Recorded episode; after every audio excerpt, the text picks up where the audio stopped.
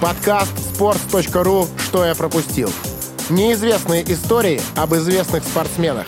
Ничего себе, друзья, какие новости! А новости у нас очень простые. Это подкаст «Что я пропустил», как всегда. В конце недели, не знаю, в четверг, в пятницу у нас в этот раз получится выйти, но мы снова выходим, и, как всегда, здесь, помимо меня, а меня зовут Федя Маслов, Влад Воронин, шеф-редактор sports.ru. Привет, Федя. Я разве здоровался с тобой? Че ты приветкаешь? Просто потому, что в начале подкаста нужно поздороваться. Привет, Федя, и привет всем нашим слушателям. Правильно. Которых и, много, и я при... надеюсь. Сколько? Много. Да, но помимо наших слушателей, привет очень хочется сказать еще и нашему сегодняшнему гостю. Э, гость э, был выбран сразу же, как только мы поняли, о ком будет следующий наш выпуск подкаста. А он сегодня про Стивена Джерарда. И, конечно же, у нас в гостях автор sports.ru, человек, э, который проводит в Твиттере примерно четверть своей жизни, наверное. Ну и конечно же, ведущий подкаста «Не свадьба Мукунку». Я сейчас в течение секунды вспоминал, как он называется. Глеб Чернявский. Глеб, здорово. Федя, привет. Скажи, пожалуйста, а записывать подкаст о Джерарде ты специально позвал человека, у которого настолько же противный голос, как и у Джерарда, то есть меня? Я, к сожалению, не могу сейчас в своей голове воспроизвести э, голос Стивена Джерарда в оригинале. Но он отвратительный, он такой писклявый и очень не соответствует, скажем так, его брутальному внешнему виду. Ну, давайте послушаем этот голос. Just to, just to be involved, uh, pleasure and I feel really proud to be involved and to be amongst the players uh, that it involves. Uh, brilliant. Ну-ка, Глеб, а теперь ты поговори. А голосом Джерарда? Нет, своим просто. Мы сравним, чей противнее. Ну, конечно же, мой. Я тем более хриплю, поэтому здесь э, без вариантов. Федь, уже, думаю, все выключили, потому что это очень скучно. Давай переходи уже к чему-нибудь интересному. Ты вот изучал research по Джерарду и знаешь много историй. Вот что ты запомнил? Давай самую интересную. Нет, Глеб, ну, во-первых, не суди по подкасту «Не свадьба Мукунку». Наш подкаст, э, у нашего подкаста довольно э, лояльные слушатели, они привыкли дослушивать его до конца. Но на самом деле я сам был очень рад, э, когда понял, что мы будем делать подкаст именно про Стивена Джерарда, несмотря на то, что э, я гораздо меньше интересуюсь футболом, чем и Влад, э, чем Глеб. То есть не интересуешься, потому что да, меньше куда уж нас меньше, уже... Да? Куда? да, друзья, Глеб Чернявский — это, наверное, главный юморист всех подкастов sports.ru, так что держитесь. Да, я вообще предлагаю, если количество шуток в этом подкасте превысит 10, а, поставить опрос, можно ли Глебу Чернявскому шутить. А давайте фьють ха ставить после каждой. Федь, можешь на мон- монтажера предупредить, что надо вот так делать? Пришлось сейчас выдавить из себя смех, чтобы как-то, знаешь, переход этот сделать. Пожалуйста, давайте начнем говорить о Стивене Да ничего не получается, не получается. А я знаю, кстати, почему ничего не получается. Потому что наши слушатели, многие, до сих пор не зашли в приложение, в которое они нас слушают, и не поставили нам отличные оценки, пятерки. Ребят, как только вы это сделаете, можно прямо сейчас, мы тут же начнем говорить о Стивене Джерарде. Все, вроде сделали. Погнали. Глеб, Глеб, Глеб, я помню, как я читал твой твиттер лет шесть назад, и там было как фанат Ливерпуля, то все. Ты из-за Джерарда полюбил Ливерпуль? А как выяснилось впоследствии, когда не стало Джерарда... Что я... ты сейчас сказал? Ну, Он когда и... не стало Джерарда в Ливерпуле, для меня это означало, что и Джерарда не стало, да. А, я как-то стал болеть меньше, и сейчас поскольку постольку переживаю, несмотря на Лигу чемпионов, несмотря на чемпионство. Ну, то есть мне приятно, ну как вот тебя видеть приятно, но я бы и спокойно бы тебя не видел, мне в целом все равно. Вот так же и с Ливерпулем, Федь. Но, э, Стивен Джерард, ты, наверное, да какой, наверное? Ты наверняка не помнишь и не смотрел, тогда просто не было эфиров в России.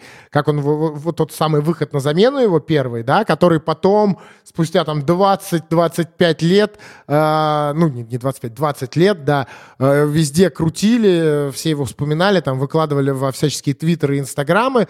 Э, это было в каком-то, каком-то, наверное... Это было, по-моему, в 90 каком-то Ну, в каком-то 94-м, да, году, когда молодой Стиви Джи... Он забил стоит... Шеффилд Уэнсда, если не ошибаюсь. Возможно, а он вышел и забил, да, даже? Не-не-не, он год поиграл и только а. после этого забил. Под 28 номером он тогда играл. Нет, этот гол я увидел гораздо раньше, когда стали по РЕН-ТВ показывать английский футбол, и там какие-то были нарезки. В общем, я уже помню, вот тогда я уже что-то видел. Ну, это уже очень смутно, потому что я тогда был еще маленьким.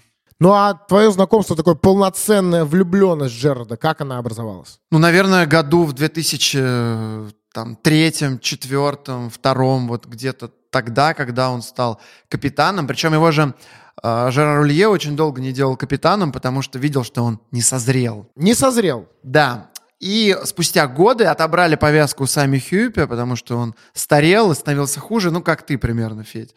А, и капитаном стал Стивен Джерард, Влад, И загибает, Влад пор загибает пальцы. Взял Я начал. восьмой номер, и вот с тех пор как-то вот это поклонение началось. Это вот мой любимый футболист. У меня больше нет любимых футболистов. Вот только Джерард. Даже среди русских, наверное, нет у меня ни одного любимого футболиста. А Стиви Джи это вот навсегда. И даже сейчас я расскажу историю. Есть чувак, который рисует картины, и даже в офисе они у нас заставлены все вот футболистами. Мгм. И он хотел, чтобы я прорекламировал его в своем телеграм-канале. Надеюсь, ты поставишь ссылочку, чтобы все зашли туда. Вот. И я сидел, хотел, он сказал, выбирай, кого хочешь. И я сидел, выбирал и выбрал только Джерарда, потому что я понял, что больше а, меня никто не радует. Влад, у тебя есть любимый момент, связанный со Стиви Джи? Да, у меня есть любимый момент, и этот момент случился в феврале 2006 года. Это был матч Челси-Ливерпуль, и Стивен Джерард спускался из раздевалки к полю. Именно И- Челси-Ливерпуль на Стэнфорд-Бридж? Или Да, Ливерпуль-Челси? Да, Челси-Ливерпуль. Ага. Стивен Друзья, сейчас я, я пока не понимаю, что происходит. Влад говорит и улыбается, а Глеб хватается за голову. Э, я люблю такие моменты в наших подкастах. И Стивен Джерард спускается, его видит какой-то парень мелкий в, в- в синей футболке Челси, маскот, то есть маскот это не талисман команды, да, нелепая фигурка или животное, это маленький мальчик, выводящий команды на поле. У него синие волосы, то есть он окрашен, У полностью мальчика. синий, да. А, и он такой протягивает руку Стивену Джерарду, чтобы его поприветствовать. Как? Джерард, Джерард он его зовет. Друзья, Глеб закатил глаза сейчас и прыгает на Пусть Влад стуле. закончит. Стивен протягивает ему руку, а парень отдергивает назад эту руку и делает вот так. Да, я понял, что это за момент, да. Как это правильно назвать? То, что он сделал. Когда прислоняешь Под- большой палец, Подразнил, я не ну, знаю. подразнил, как-то, да, прислонил э, палец к носу и сделал... Сделал спиной- Буратино ему. Буратино сделал ему, да. Как оказалось, э, вообще-то этот парень стал игроком, футболистом. А, Прошло уже 14 лет, парню теперь 19. И он рассказал, что это был подарок его отца на пятилетие. Он просто купил такую опцию, сделать своего ребенка маскотом. Сам покрасил ему волосы в синий цвет, а еще он сам придумал эту фишку с тем, чтобы сделать Буратино Батя. Джерарду. Да, он сказал, сделай так. А он говорит, как, я, я скромный, не, не- хочу так делать. А он ему сказал, сделаешь так, на следующий день пойдем купим PlayStation, все будет в порядке. И парень говорит, что он вообще стеснялся, а потом, когда увидел Джерарда, он сказал, о, Джерард, и само собой как-то все это случилось, и на следующий день ему купили PlayStation и кучу картриджей или Ну, чего, э, дисков. в тот Это, момент это было. же, это прям, знаете, такой очень популярный сейчас в Ютубе, мне кажется, формат. Там очень заходят в э, видосы формата пранки. Да? Вот, это пранк с сыном. Да? В общем, а, Федя, объясню, почему я закатывал глаза. А, Вот до, до этого момента Влад Воронин был для меня, знаешь, вот таким образцом правды, чести, справедливости, оплотом морали. А, Рассказываю правду. Ты задал вопрос «Любимый момент Влада».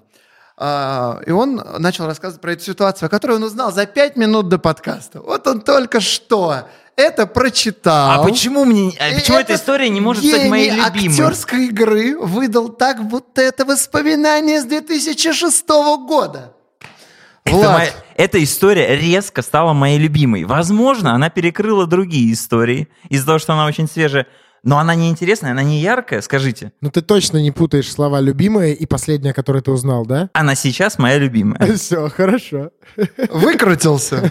Согласен. Нет, я считаю, что все абсолютно нормально. Меня спросили, я ответил. Я думал, сдавать Влада или не сдавать, но Ты меня не сдал. я, я его сдал и все сделал правильно, да, Федь? Красавчик. Не, Мы не, как в Европе стучим друг на друга. Да, За то, чтобы вокруг нас был Кстати, я мир, загибаю еще один палец. Тут где-то шутка просто была, никто не посмеялся. На самом деле, э, давайте я свои э, пару историй вставлю. Наверное, у меня, э, у меня на самом деле нет там какой-то вот фанатичной любви к м, к каким-то командам. У меня есть там в каждой стране команда, которую я чуть-чуть поддерживаю, да, вот, и, но вот, пожалуй, Ливерпуль э, в Англии, именно Англия, наверное, та страна, за которой я относительно других слежу больше и следил всегда больше из европейских чемпионатов. А Ливерпуль была из всех европейских команд во всех странах ком- э, командой, за которой я вот больше всего следил. Были даже какой-то у меня сезон был, когда я смотрел все предсезонные матчи Ливерпуля. Вот, там что-то я их типа скачивал, знаешь, с торрентов. Вот, это еще времена торрентов, э, когда ими все активно А пользовались. сейчас у тебя подписка на ОКО есть. Сейчас, кстати, есть, да. Вот, правда есть. Я Ты купил ее или тебе подарили? Купил, купил. Вот, мы с Сашей Аксеновым э, купили на двоих подписку на ОКО. Вот, и я вот за Ливерпулем как-то я болел прям за них, переживал. Э, и, наверное, наверное, я вот помню какие-то вот те матчи еще с РЕН-ТВ, и вот эти возгласы Александра Елагина о том, что «О, Стивен Джерард выходит, ну вот как Александр Елагин, к сожалению, плохой пародист довольно-таки. Э, э, И вот тогда как-то мне все это запомнилось, и я всегда, да, было вот это отождествление. Э, Первое отождествление там Ливерпуль Майкл Оуэн, вот, ну и потом, когда Оуэн сдулся, это, конечно, стал Ливерпуль Стивен Джерард. И первая футболка у меня тоже была Ливерпуля. Без фамилии, я не хотел никакую фамилию, но вот первая футболка была Ливерпуля, и меня в школе э, кричали «О, Миша Оуэн, Миша Оуэн!» Вот, почему-то Мишей называли. Вот, ну, а потом уже, конечно, когда там случился и финал в Стамбуле, и все остальное, я более-менее стал понимать, э, кто такой э, Стивен Джерард для э, Ливерпуля. Ну и, кстати, раз мы сегодня много очень будем говорить про Англию, про Ливерпуль, про Стивена Джерарда и про там, соперников э, Ливерпуля, не могу не э, вспомнить о том, что у нас, у sports.ru, есть Инстаграм английской премьер-лиги, и на него обязательно нужно подписаться. Найти его, кстати, не так просто, но все, кто его найдет, несомненно, получат э, большущий кайф от контента, который там появляется. Э, пишется он так. ИПЛ, нижнее подчеркивание, English, нижнее подчеркивание, футбол, нижнее подчеркивание, 2020. Да. Вот, друзья, э, вводите в поиски э, и наслаждайтесь. Ну, а мы возвращаемся к Стивену Джерарду, конечно же, который, как и почти все наши герои, мог не стать профессиональным футболистом. Глеб, знаешь эту историю? Нет? Ну, молодец, вот такой ты фанат Джерарда. Да, это правда, он на самом деле в детстве, когда играл в футбол, получил э, довольно серьезную травму, там они где-то во дворе играли. Мяч улетел там куда-то за забор, он пытался его выбить оттуда и э, как следует ударил э, по забору, и э, вот какой-то кусок этого забора проткнул ему ногу. Ну, вернее, там, палец. Вот, и даже был у Джерарда, была опасность ампутации ноги, Как у Батистуты. ну да, но у Батистута это было уже э, после э, карьеры, а в, у Джерарда вот еще карьера не началась. Э, вот, и действительно врач говорил, что, может быть, придется ампутировать, но э, попробовали все это как-то вылечить. Э, у него там были какие-то риск столбняка, что-то такое. Вот. И все получилось. Ногу Джерарда вылечили, и этой ногой он потом э, забил немало очень важных и красивых голов. Я знаю, что он был невысокого роста в детстве, и из-за этого в него то ли не верили, то ли никуда брать не хотели. Типа он был габаритов Майкла Оуэна примерно. Да, а да, да. потом резко вырос. Вот почему он мог не стать. А вот про вот эти э, куски арматуры в заборе э, я не знал. На самом деле Глеб прав, потому что Джерард действительно был очень низкий игрок, и из-за этого его не подпускали к атакующей зоне. То есть он не мог быть атакующим полузащитником, э, вингером, нападающим, а больше оседал э, в нижней части поля, таким был оборонительным полузащитником, таким глубоким опорником, разводящим игроком. Но Но что же случилось потом? Однажды, как-то летом, когда Джерарду было от 15 до 16 лет, он резко, как говорят, вымахал. То есть прибавил там чуть ли не 15 сантиметров в росте. И, между прочим, с этим Стивен связывает большое количество травм в юношеском возрасте. Потому что, как он объясняет, резкий гормональный всплеск, организм перестроился, резко его габариты изменились, и он считает, что просто организм не был готов. Из-за этого были постоянные проблемы со связками, с суставами, и не всегда ему удавалось там вплоть до 20, до 21 года долго, на протяжении долгого времени находиться в хорошей форме. Да. А еще была же история, что, ну, все мы знаем, да, Стивен Джерард, э, человек, который вырос в Ливерпуле, с, там, со скольки-то, с 8 лет он в Ливерпуле, все дела.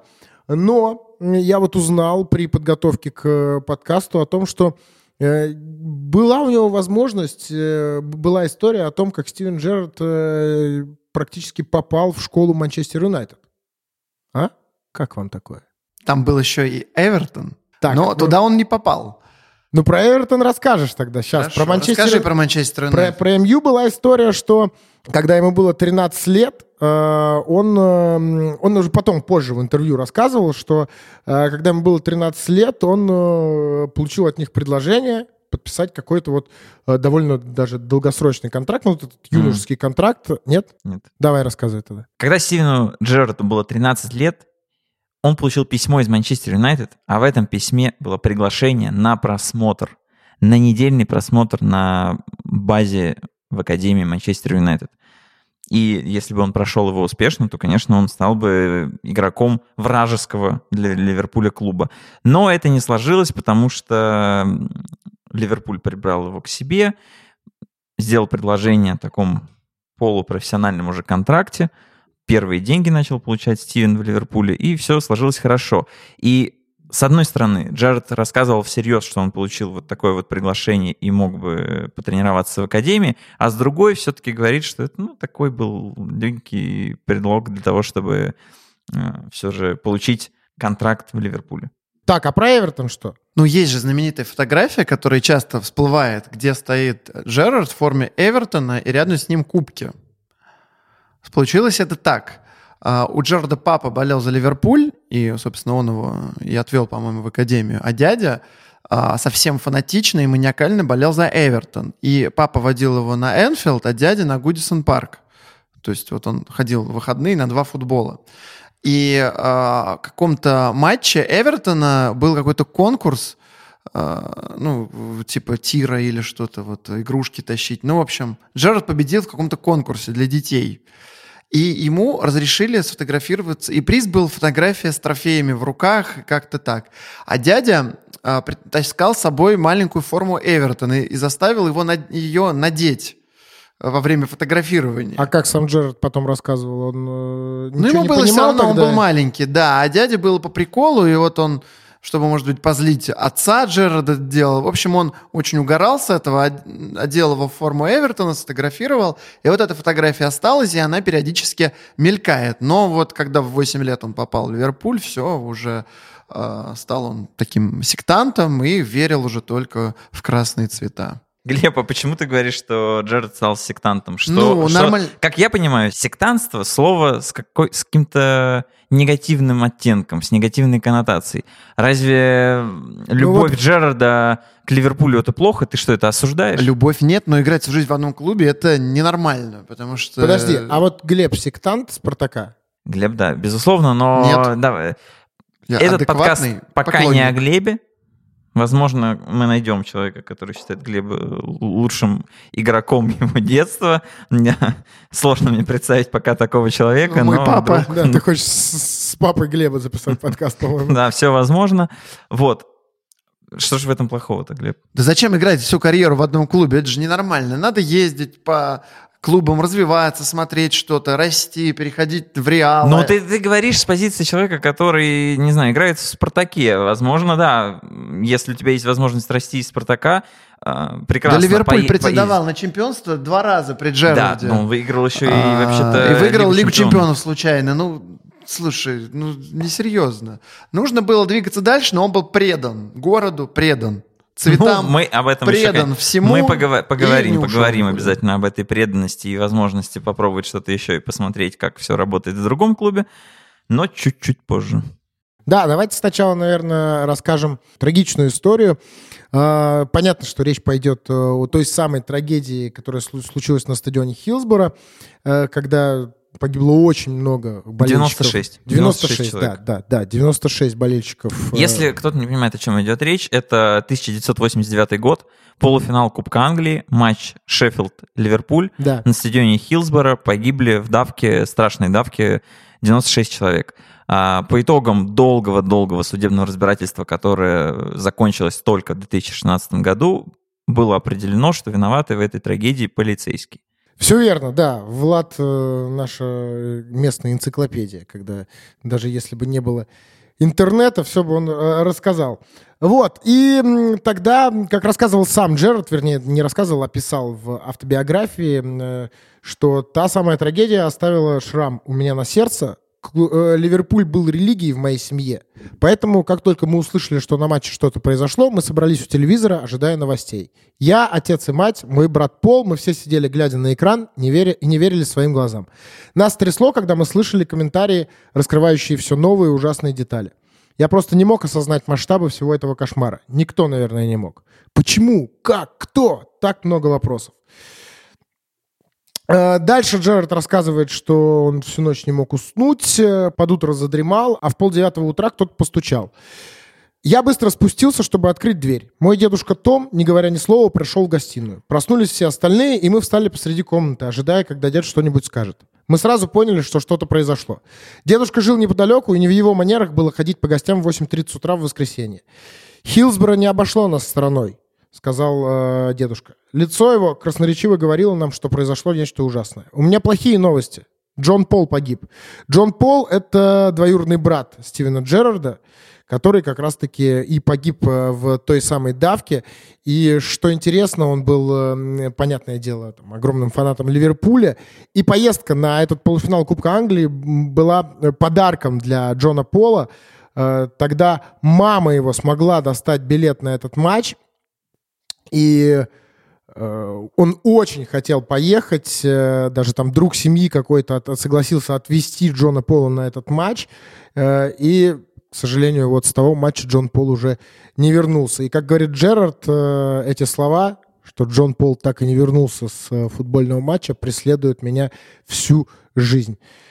И финально по этой теме, э, опять-таки в автобиографии впервые рассказал об этом Стивен Джерард, что я никогда раньше в этом не признавался, пишет он, но это так. Я играю ради Джона Пола. Мне кажется, тут много параллелей с историей Фрэнка Лэмпорда, несмотря на то, что Джерард не любит, когда его сравнивают с Фрэнком Лэмпордом, тут все-таки есть чем сравнить. Мы, когда говорили о карьере нынешнего тренера Челси, вспоминали, что он хотел уйти из Челси, когда умерла его мама, и он не мог ее найти глазами на трибуне, потому что вот для него игра за Челси была сопряжена с чем-то семейным, что рядом должны быть родственники. И вот здесь ты тоже правильный фрагмент из автобиографии привел про то, что для Джерарда игра за Ливерпуль на протяжении всей карьеры была никаким не сектантством на самом деле, а большой такой семейной историей. Влад, а ты в Деда Мороза тоже веришь, да?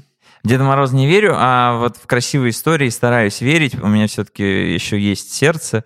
А, вот, и в футболе мне эти истории нравятся, хотя я не говорю, что все футболисты должны быть безумно преданы. Если у футболиста есть возможность перейти в какой-то большой клуб, и этот переход открывает для него новые возможности, возможности выиграть новые трофеи, даже золотой мяч, все прекрасно. И у Стивена Джерда такая возможность, между прочим, была. Да, действительно, Глеб, ты знаешь, сколько раз Стивен Джерард хотел уйти из Ливерпуля? Два.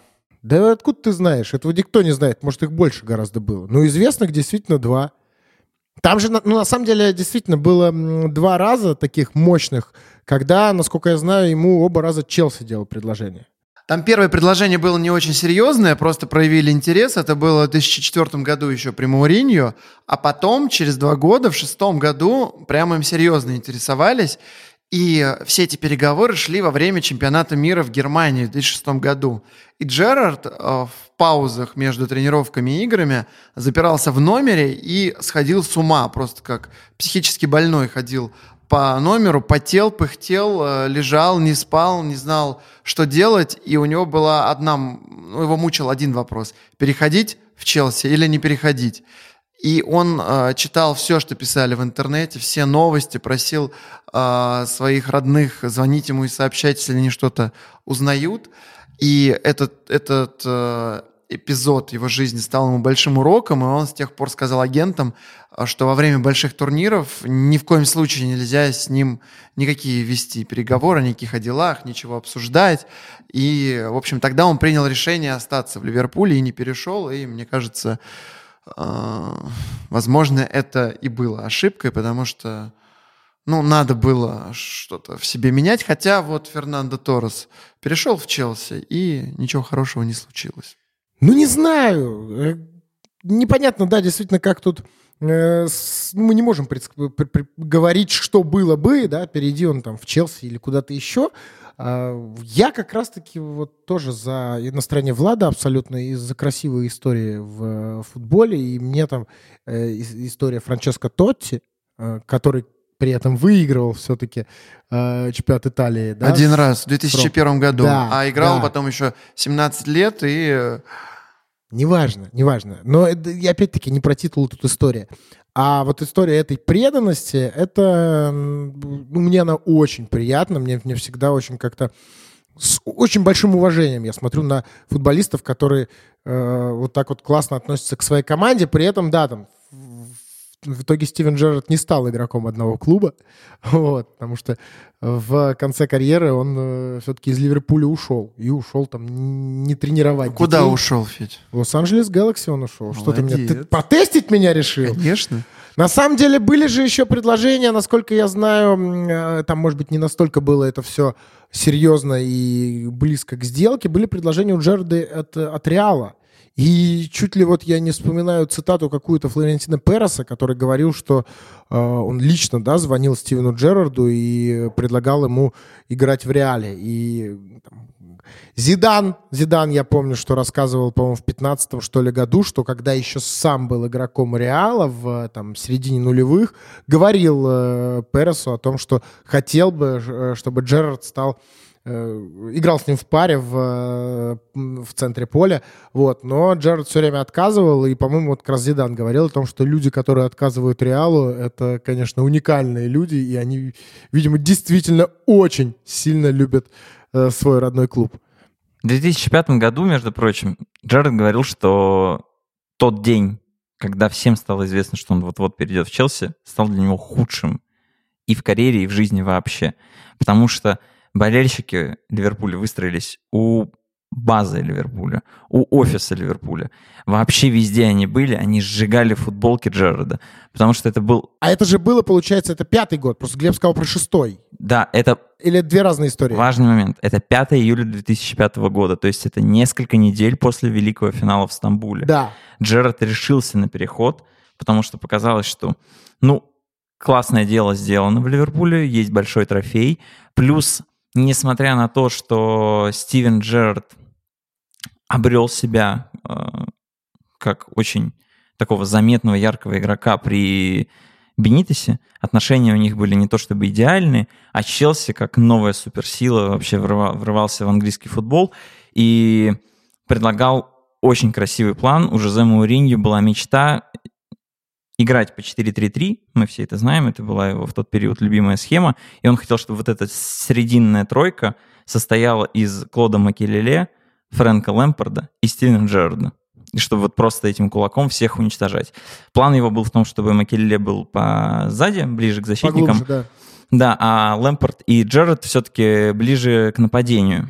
И, ну, наверное, это был, была бы такая полузащита мечты, и, возможно, у сборной Англии бы в тот момент, конечно, что-то бы срослось с этой парой, потому что все-таки в историческом масштабе Джерард Лэмпорт это ну, не, не, не пара в центре поля для... Сборной. Сборной, именно. да. Ну, ты-то рассказывал, ты начал рассказывать и ушел туда, к э, Мауриню. Ты, наверное, хотел рассказать э, про футболки. Да, сжигали футболки, и Джерард говорит, говорил, что он ел парацетамол просто как какие-то желейные конфеты, просто забрасывал себя, чтобы прийти в себя. Решение было окончательное, то есть все, я не остаюсь, я не продлеваю клуб, э, контракт с Ливерпулем, ухожу в Челси, и на тот момент это была рекордная сделка для клуба, 32 миллиона фунтов. Это сейчас нам кажется чем-то не очень большим. Для 2005 года это было реально много. А И спустя, это стало известно, это стало известно, потому что Джерард подал запрос о трансфере, а запрос о трансфере это все, это последний шаг для игрока, э, чтобы как-то подчеркнуть свое желание уйти из клуба. По сути, это такое публичное заявление, все, я хочу уйти. Обычно после этого, ну, ничего хорошего не происходит. Либо игрока продают, либо игрок остается недовольный, копит эти все негативные эмоции в себе, глушит, а, и все равно... Глушит, да.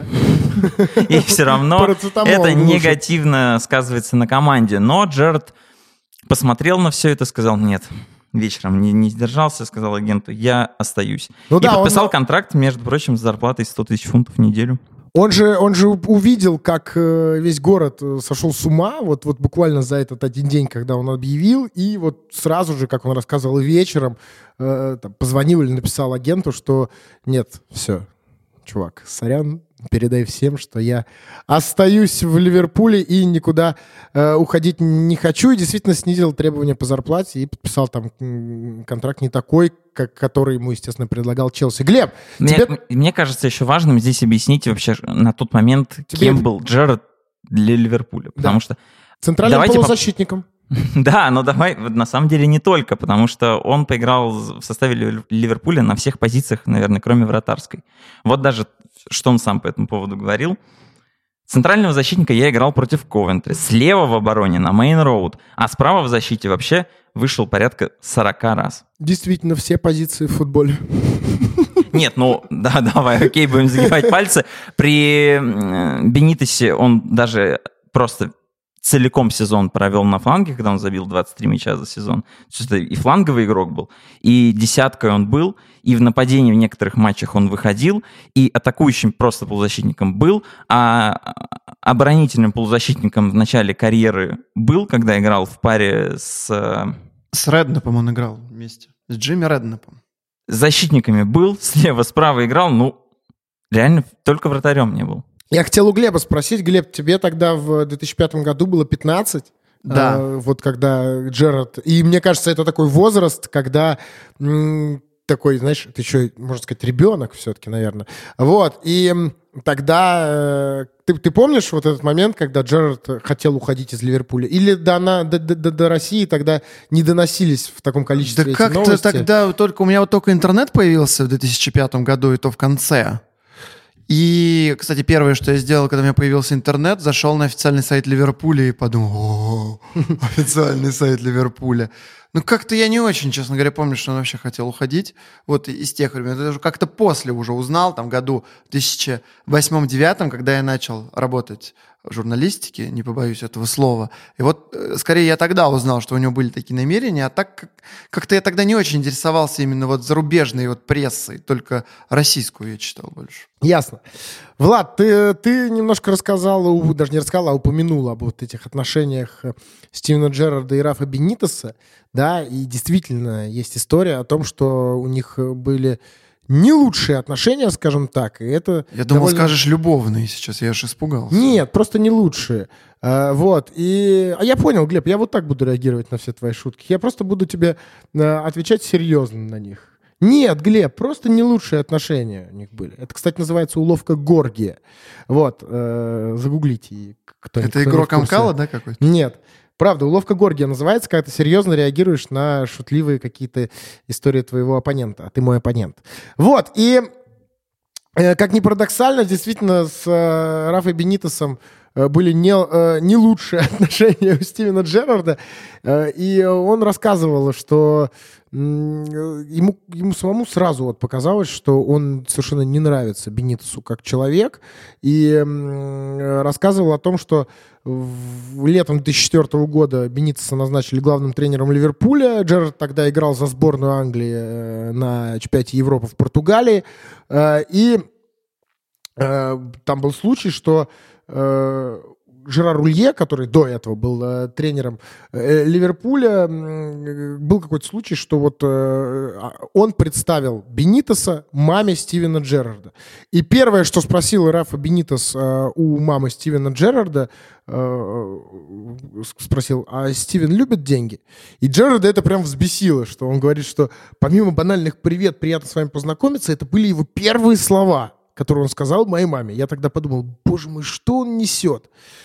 И дальше интересно, он говорит, что э, Джерард говорит, я до сих пор могу поднять трубку телефона и позвонить любому тренеру, с которым работал в клубе или сборной, за исключением Бенитеса. Это досадно, потому что мы вместе достигли наивысшей точки в своих карьерах, победив Милан в финале Лиги Чемпионов 2005 года. А теперь мы практически не общаемся. Слушайте, ну, тут немножко хочу отступить. Ну, не можем мы совсем не поговорить про тот финал. Э, Где, как Нет, вы его а, смотрели? ща- Подожди, ну давай, расскажи, очень давай. важно. Я, давай, мы это обсудим. Очень важный контекст просто.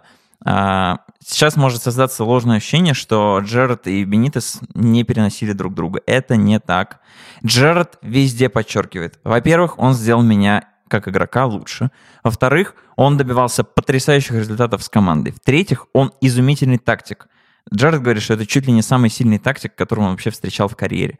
То есть тут нет такого, что фу, кошмар, они действительно еще много лет работали вместе, и тут только речь о том, что личный контакт, ну, их не, не назвать друзьями, приятелями и там постоянно общаться, как Джаред говорит, они не станут. Но на работе это не сказывалось. В работе вот чисто такие холодные отношения рабочие у них были прекрасные просто потому, что Бенитес реально помогал Джерарду. Но при этом Джерард как будто бы жалуется, когда рассказывает. Он говорит, Ну, что вот с- он там всех называл игроков в раздевалке по каким-то прозвищам, по именам, а ко мне он обращался исключительно Джерард. Но в том же интервью он говорит, что тем не менее никогда не было такого, чтобы он из-за какого-то неправильного отношения не поставил меня на поле или поставил меня туда, где мне совсем не нравится играть, наоборот, давал советы. Между прочим, когда они впервые встретились, а, Бенитес объяснил Джерарду в 2004 году, что хочет с ним вместе работать, и дал ему очень классный совет, что ты вообще слишком энергичен, слишком страстен на поле, и тебе надо меньше двигаться. А Джаред всегда говорил, что ему в футболе важна страсть, и в первую очередь его вот этот огонь вообще вперед давит. А Бенитес, наоборот, это глушил и всячески учил его мыслить на поле рациональнее. И, ну, как раз то, что мы говорили, Джаред свой самый выдающийся в плане результативности сезон провел на месте правого полузащитника. Это сейчас вообще сложно представить, да, где Джаред, где правый край. А, тем не менее, Бенитес вот это все придумал, это было эффективно, и потом он все-таки прислушался к мнению Стивена, который просил ставить его в центр поля, и в следующем сезоне Бенитес это, это пожелание выполнил. Ну, в подтверждение твоих слов, Влад, да, действительно, есть цитата Джерарда. Он говорит, что у нас с Бенитосом были потрясающие именно вот профессиональные отношения. И э, я знаю, что именно тренерская хладнокровность Бенитоса помогла мне стать лучше и сильнее.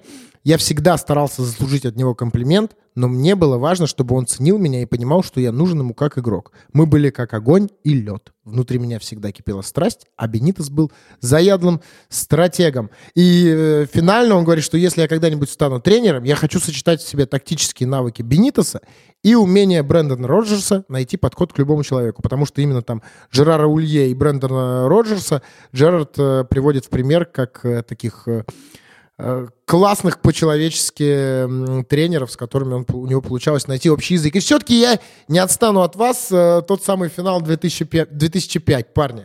Где? Да- Как? давай я Что? расскажу. У меня очень яркая история. А, вот мне было, по-моему, 15 лет. Да, ну не по-моему, 15. мне было 15 лет. А, у меня была футболка Милана Барша, которую я купил э, в Чехии э, в 2003 году за 300 крон. Не знаю, сколько это в рублях. Да, я- Смотри, ты смотри, какой. В 13 лет по заграницам мы это увозили, был а? первый раз, я первый и последний раз в детстве, когда я был за границей. Мы ездили на футбольный турнир и заняли там последнее место, причем проиграли в матче за 16 место. Из-за Ну, тебя, из-за тебя? э, нет, конечно. Кто не знает, Глеб Чернявский вратарь. Вратарь команды sports.ru, кстати. Да. А, и, значит, смотрел я матч э, в этой майке.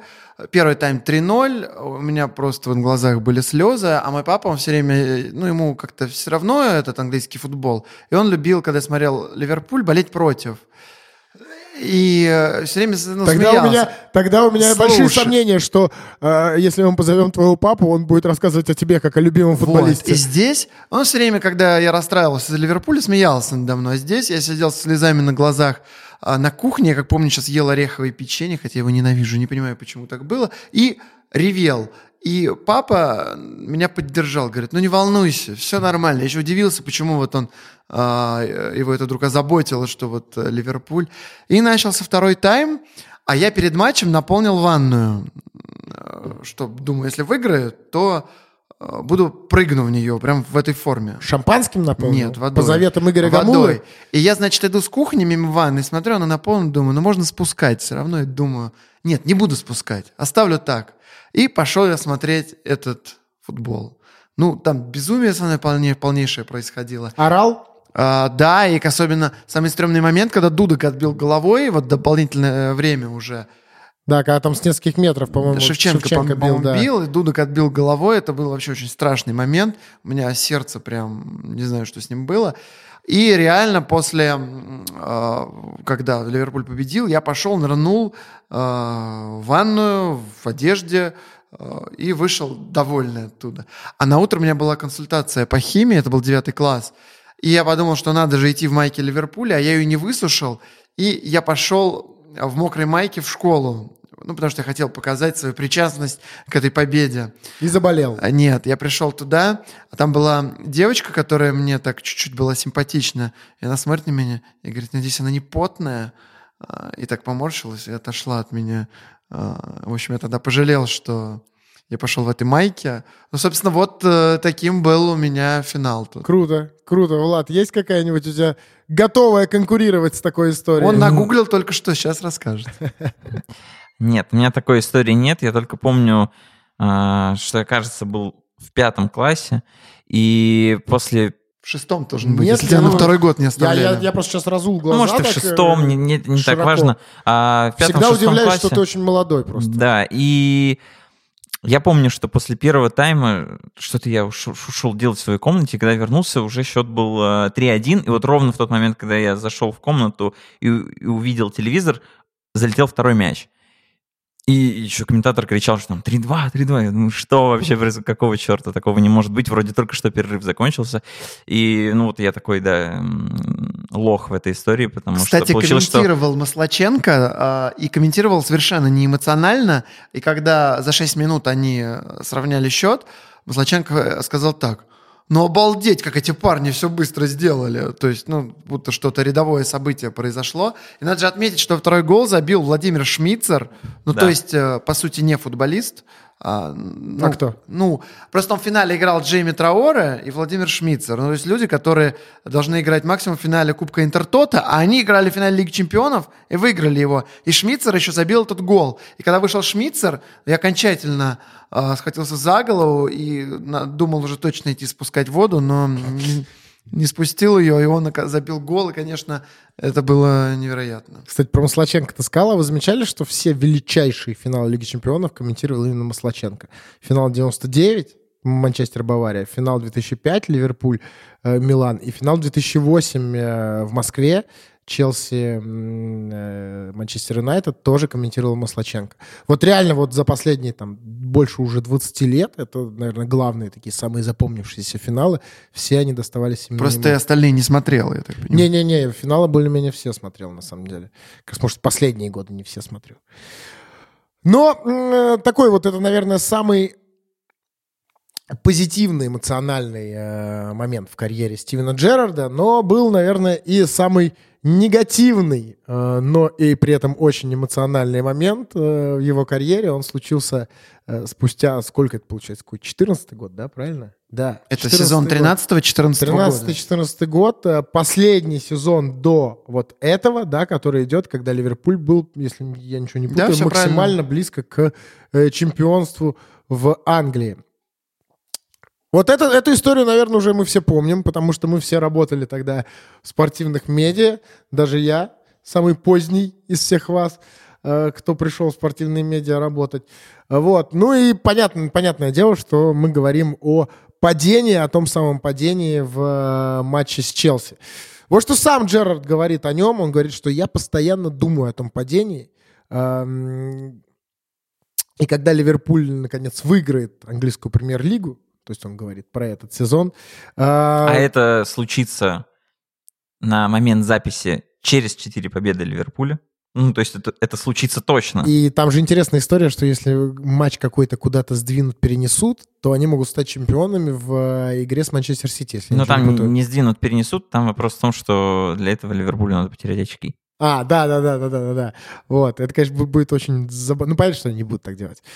К сожалению, хотя это было бы очень даже... Ты не сказал, что должно случиться. Чемпионский коридор в матче с Да, Манчестер чемпионский коридор в матче с Манчестер Сити. Вот. эм, И, а теперь закончу цитату Джерарда, что когда Ливерпуль наконец выиграет АПЛ, э, это точно поможет мне наконец почувствовать себя поспокойнее, получше. Когда я анализирую тот момент, э, я понимаю, что не это конкретно, не вот не из-за этого конкретно Ливерпуль не стал чемпионом, но все-таки я постоянно думаю, что это так. Это великий момент. Он уже точно вошел в историю АПЛ. А, его точно будут вспоминать лет через 20. И, ну, для Джерарда понятно, что это огромное переживание. Вообще сложно даже представить, вот ты вроде как уже заканчиваешь карьеру в клубе всей своей жизни, ты так близок к титулу, и, ну, понятно, что не только из-за него, но из-за того, что это настолько явная ошибка, настолько она нелепая, все равно ты не можешь не винить себя. Из-за тебя клуб не становится чемпионом. Как вообще не тронуться умом в этот момент, э, я не понимаю. Мне кажется, что легко можно было бы сойти с ума. А, но тут еще важно учитывать, что Джерард был не в порядке в тот момент.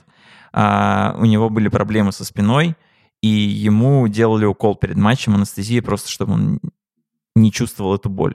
Нельзя говорить, что из-за этих недомоганий Джерард не смог как следует обработать мяч, запнулся, поскользнулся, упал и там, подарил мяч э, Дембаба, но, тем не менее, это тоже нельзя не учитывать. Просто вот так получилось, человек э, геройствовал, хотел э, заниматься самопожертвованием ради команды, но иногда и такое случается. То, что тебя прославляет, и если бы все сложилось удачно, все бы говорили, какой он герой, иногда может оборачиваться наоборот. Люди говорят, а вот что бы было, если бы он себя поберег? Глеб, у тебя какая-то история тоже была? Да, это вообще история моей личной боли. Этот сезон был пиком моего боления за Ливерпуль. Мне кажется, а, больше я никогда так не болел за Ливерпуль, а, как тогда. Кстати, я вот не призывал бы обвинять Джерарда в том, что проиграли чемпионство. А Все-таки турниры из 38 матчей, его не может решать один эпизод. Так что я вообще не считаю, что Джерард в чем-то виноват. Все ошибаются. Вот. А там было как? Сейчас буду хвастаться за границами, но уж так сложилось. Просто там очень сложный был э, для меня момент. Я был в отпуске в Италии, находился во Флоренции, и э, был этот матч, и я думал, ну, пойду в какой-нибудь бар его смотреть. А это Италия, и там все смотрят серию А. И я начал ходить по барам, а там, типа, играет Милан Лечи. Я Отличный говорю, матч. Включите. Они говорят, сумасшедший, что ли? Иди. И мы прошли несколько баров, мне жена говорит, ты как это, ну, давай уже где-нибудь сядем. Я то, говорю, есть ты, то есть ты сейчас не только за границами, но еще и женой похвастался? И жена, да, она еще не была женой, но мы с ней ходили, долго искали, уже начался матч, уже он минут 20 шел, уже, уже все. Я думаю, неужели я не увижу сейчас вот этот ключевой матч? И тут мы находим какой-то ирландский паб, заходим туда, а там просто битком сидят итальянские болельщики Ливерпуля, ну, то есть ну, человек 30. И, естественно, там показывают то, что нужно. Я сел туда. И смешно, что там все равно показывают серию А, прикинь. К счастью, Я не по радио, знаешь, как вот в Англии, это вот как раз елагинские времена РЕН-ТВ, когда показывали, как на трибунах они с приемничками с такими сидят и около уха их держат. Я был уверен, что Ливерпуль сейчас выиграет. Еще у меня Виталик Суворов брал интервью, делал материал, что думают русскоязычные фанаты Ливерпуля о том, станет ли Ливерпуль чемпионом, и я сказал уверен, что станет, э, все, и я был уверен, что Ливерпуль победит. Я сидел, смотрел этот матч, и было полнейшее опустошение, я не хотел уходить из этого бара. А, в общем, и я даже не помню, чтобы вот после этого сезона я так когда-либо вообще болел за Ливерпуль. И как-то период с Клопом для меня это стала какая-то уже чужая команда. Ну, я уже говорил, что мне просто приятно за ней наблюдать, но я за нее не топлю так маниакально, как это было тогда. В общем, на том моменте, на той ошибке Джерарда, по сути, а, возможно, закончилось мое активное боление за Ливерпуль. Я помню, что это, я тогда работал на сайте Евроспорт, и это были первые шаги моего друга, сейчас уже друга Артема Нечаева в области э, видео. Вот. И тогда вот, когда это случилось, он только-только пришел э, на Евроспорт, и мы снимали какой-то пародийный видос, и мы вот все падали как Стивен Джерард. А нам казалось, что это так было довольно весело, хотя... А сейчас тебе не кажется? Да нет, наверное. Сейчас Сидишь и подло улыбаешься, Федя. Ну, конечно, ну такая уж у меня улыбка, ну извини, пожалуйста. Ну, плюс, конечно, лишний раз можно немножко поулыбаться, посмеяться над тем, как тебе, Глеб, тогда было хреново. Вот. Что еще про Джерарда? Э, На самом деле, наверное, еще к основным моментам его карьеры, ну, надо, наверное, рассказать про уход из, из Ливерпуля. Кстати, вот еще интересный факт о том, что Джерард э, единственный человек, э, единственный игрок, который забивал э, в Кубке Англии, в Кубке Лиги, в Лиге Чемпионов и в Кубке УЕФА, и во всех этих турнирах именно в финалах. Вот, это э, вот такое достижение интересное э, у него есть. Э, Помнишь ли ты, Глеб, о том, как эм, он провел последний сезон уже в Ливерпуле, как он уходил из команды? Ну, он был уже прям очень плохой, старый, и он играл максимально низко в опорке. И, ну, в общем, было... Я даже писал текст, что это хорошо, что он уходит. Он... И слушал, и, и- и наконец-то прислушался, наверное, к тем самым советам Ра- Рафа Бенитеса, который ему говорил, много не бегай. Я помню, когда он играл уже последний сезон, он действительно много Он уже- обрезал, он, ну, он прям уже не тянул, и это даже было хорошо для команды, что он ушел, и, и все. Ну, то есть последний сезон был очень скомканный, и мне кажется, надо было ему, наверное, заканчивать карьеру, зачем он поехал в этот Лос-Анджелес. Э, ну, а он есть- же еще, по-моему, получил красную в э, последнем матче против э, Манчестер Юнайтед.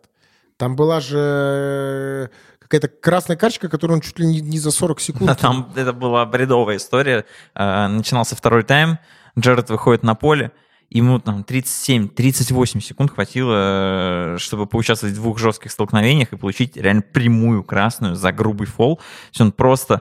э, Ну, давай даже обратимся к тому, что сам Джеред про это вспоминал. У тебя и цитата есть. Давай. Я кинул взором Энфилд, свое древнее поле битвы, и сделал последние разминочные движения, разогревая корпус и сгорая от нетерпения выйти на поле. Игра возобновилась, и я сразу же вступил в жесткое, но чистое столкновение с Хуаном Матой. Мяч оказался у меня, а сам Мата отлетел куда-то в сторону. Борьба не прекращалась, и теперь Андер Эррера несся на меня, что есть силы, чтобы успеть прикрыть пространство передо мной. Но я опередил его и отдал простой пас партнеру, а Эррера уже стелился в подкате.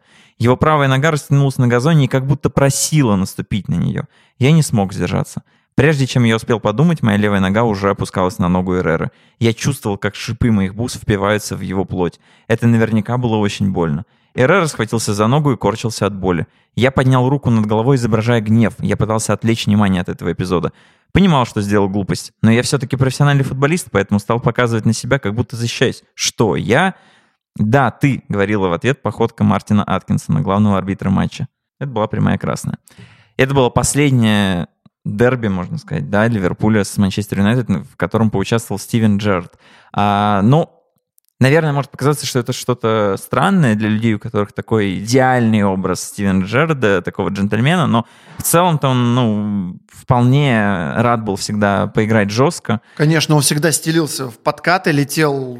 Да, и Куда еще угодно. одна цитата, которая вообще полностью описывает э, отношение Стивена Джерда и к футболу, и к жесткости, и к подкатам. Я всегда считал, что рожден для подкатов. Для большинства профессионалов подкаты — это техника, а для меня это прилив адреналина. Меня тошнит, когда я вижу соперника с мячом. Я... Я же могу его отобрать. Мяч мой, и я его верну. Самоотверженные подкаты отличают храбрецов от трусов. Я помню, когда у Ливерпуля были такие сложные э, времена с тренером Роем Ходжсоном, э, кому-то летели 3-0 без шансов, и шла там 90-я минута, и Стивен Джерард отработал в оборону, и вот покатился в подкат, который был не нужен, содрал себе, мне кажется, все бедро и выбил мяч. Зачем бежал, непонятно, но вот такой вот человек, который бился до конца. Слушайте, да это же и за пределами футбольного поля у него истории были э, из серии жесткости какой-то. Есть же история, когда он в пабе подрался просто потому, что ему не понравилась там музыка. Вот. Ну, не в смысле, что он побежал э, набивать морду диджею за то, что он не ту пластинку врубил, но Ну, просто одна претензия на другую, и да, Стивен Джерард легко мог, может вот так э, отстаивать свою позицию даже в ночном клубе кулака. Да-да-да, в 2008 году он тогда попросил диджея поменять музыку, диджей отказался, и там фраза на фразу, и они подрались, э, в итоге, ну, понятно, что там был суд, это все было расценено как самооборона со стороны э, Джерарда, 30 тысяч евро штрафа ему выписали, и публично Джерард извинился. Понятно, что никому не нужны были э, никакие скандалы. Уход. Уход из Ливерпуля. Глеб, ты начал про это говорить. Давайте, наверное, в конце уже нашего подкаста немножечко это обсудим. Ты говоришь, что не надо было никуда ему уха- уходить, ни в какой Galaxy. А что надо было? Просто закончить? Заканчивать карьеру, да, провести прощальный матч, э, сыграть там с Лэмпардом, как э, Мауринью э, хотел. И все, и остаться игроком одного клуба. А так он испортил, в принципе, то, ради чего страдал.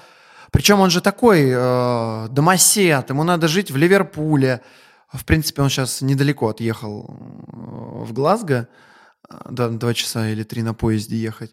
Ну, то есть ему вот эта солнечная жизнь в Лос-Анджелесе э, явно была не по душе. Он настоящий такой бритиш, и зачем ему все это надо было? Ну, заработал он там каких-то денег, наверное, но э, быстренько Да не из-за денег, видишь, быстренько потому что- оттуда вернулся, и, все. Он рассказывал же, что ему из Катара было предложение какое-то там на э, чуть ли не 10 миллионов э, евро в год. И... Фунтов.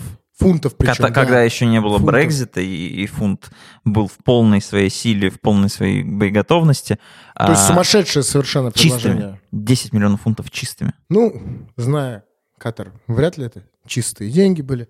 Вот, но э, действительно, Петя, а это из личного опыта ты вот только вернулся из Катара. да. Расскажи, как тебе грязными деньгами там что-то оплачивали? Мне ничего там не оплачивали. Вот. э, Но, в общем, я к тому, что это не из-за денег, видимо, был, э, была история. Но ему, видимо, просто еще хотелось поиграть в футбол. Он говорил, что у него были предложения э, и от э, ПСЖ, например, э, вот, еще от кого-то. От И, Монако. ПСЖ и Монако, да, но он отказал им, потому что не хотел играть за них против Ливерпуля в Еврокубках. А еще ему, ему поступали предложения из других клубов АПЛ, Да. и он говорил, что он категорически не хотел встречаться в их составе против Ливерпуля, и в том числе, например, ему не нравилась э, роль Лэмпорда в Манчестер Сити, что вот он сидит на скамейке, он говорит, я не хотел бы сидеть на скамейке, если это сильный клуб АПЛ, мне не всегда будет э, место на поле из-за того, что я просто уже не в топовых кондициях, но при этом Джаред сам говорил, что чувствовал в себе силы играть еще как минимум один, а то и два сезона на уровне АПЛ, но вот э, принципиальные такие взгляды не позволяли ему этим заняться. А мне кажется, что Джаред выбрал МЛС не из-за денег, а из-за того, что там все-таки менеджеры умеют грамотно описывать плюсы своего рынка. Плюсы МЛС сейчас, очевидно, это бурно развивающаяся лига. Вот с того момента, как туда пришел э, Дэвид Бекхэм, там действительно планомерный, практически каждый год заметный рост. А, И если роль Бекхэма, она вообще такая революционная, прорывная, которая, по сути, Дэвид Бекхэм для Европы и топовых футболистов открыл американский рынок, ну или заново открыл, тут как посмотришь, потому что Пеле тоже в США играл. А сейчас Джерду могли вполне спокойно объяснить, что так и так, благодаря вашему авторитету вы можете просто открыть футбол для многих людей заново. И в целом это правда. И Златан Ибрагимович следом в эту команду пришел. Поэтому мне не кажется, что здесь только вот такое денежное удовольствие для Джерда сыграло. Так да, да. При этом э, сам Джерард, э, я так понимаю, что хотел еще немножко в Ливерпуле поиграть. Именно в Ливерпуле. Вот. И насколько я знаю, опять-таки, Глеб, смотрю на тебя как на э, знатока карьеры Стивена Джерарда. Он немножечко или немножечко даже на Ливерпуле в итоге обиделся. Ну, в целом, да. Мне кажется, он хотел вернуться и как-то еще там что-то... Даже не вернуться. Тогда а еще поиграть? Тогда еще. Тогда еще он хотел поиграть, и они вроде как с Роджерсом все это обсудили. И, э, но он, кстати, был недоволен, в том числе и баблом, который ему предложили, потому не что... так, не, не деньгами. Ему не понравилось то, что там все было завязано на том, как часто он выходит на поле и как э, он это время на поле проводит. Забивает ли голы, отдает ли голевые передачи, выигрывает ли команда в этих матчах. И он посчитал, что вот такое, такая привязка к бонусам проявляет, что ли, неправильное отношение руководства к нему. Недоверие, не то, что неправильное отношение. Ну, в общем, Его смущало то, что руководство думает, что его надо мотивировать деньгами, чтобы он всерьез выкладывался на поле. То есть он воспринял привязку к бонусам как, как неверие в то, что Джерард будет как следует вкладываться на тренировках и на полную там мочить на поле во время матча. Ну и это обида такая вот э, на ту историю, что 27 лет человек провел в клубе, и вроде бы он ожидал какого-то другого отношения со стороны Ливерпуля. Какие у них сейчас отношения? Не в курсе? Типа у Джерарда у Ливерпуля, там, не знаю, просто понятно, что когда он играл в Ливерпуле, все болельщики э, более-менее постоянными, наверное, мечтали о том, что когда-то Стивен Джерард станет главным тренером. А мне Но он кажется, недавно сейчас все- высказывался и сказал, что его мечта стать главным тренером Ливерпуля. Но пока он проигрывает Раулю Рианчу э, в Лиге Европы. Но мне кажется, что все, все на пути к этому. И хотя, конечно, пока Клоп безгранично царствует, возможно, он вообще а, после своего нынешнего контракта найдет какого-то преемника, не, исключено. Но мне кажется, что в, историческом масштабе все это не важно. И, конечно, Ливерпуль любит Джерарда, Джерард любит, Ливерпуль. И какая-то там заморочка с контрактом единичная, которая связана там с парой менеджеров, это не так уж и важно. И Джерард все это забудет, потому что, ну, заработает он эти деньги еще не раз.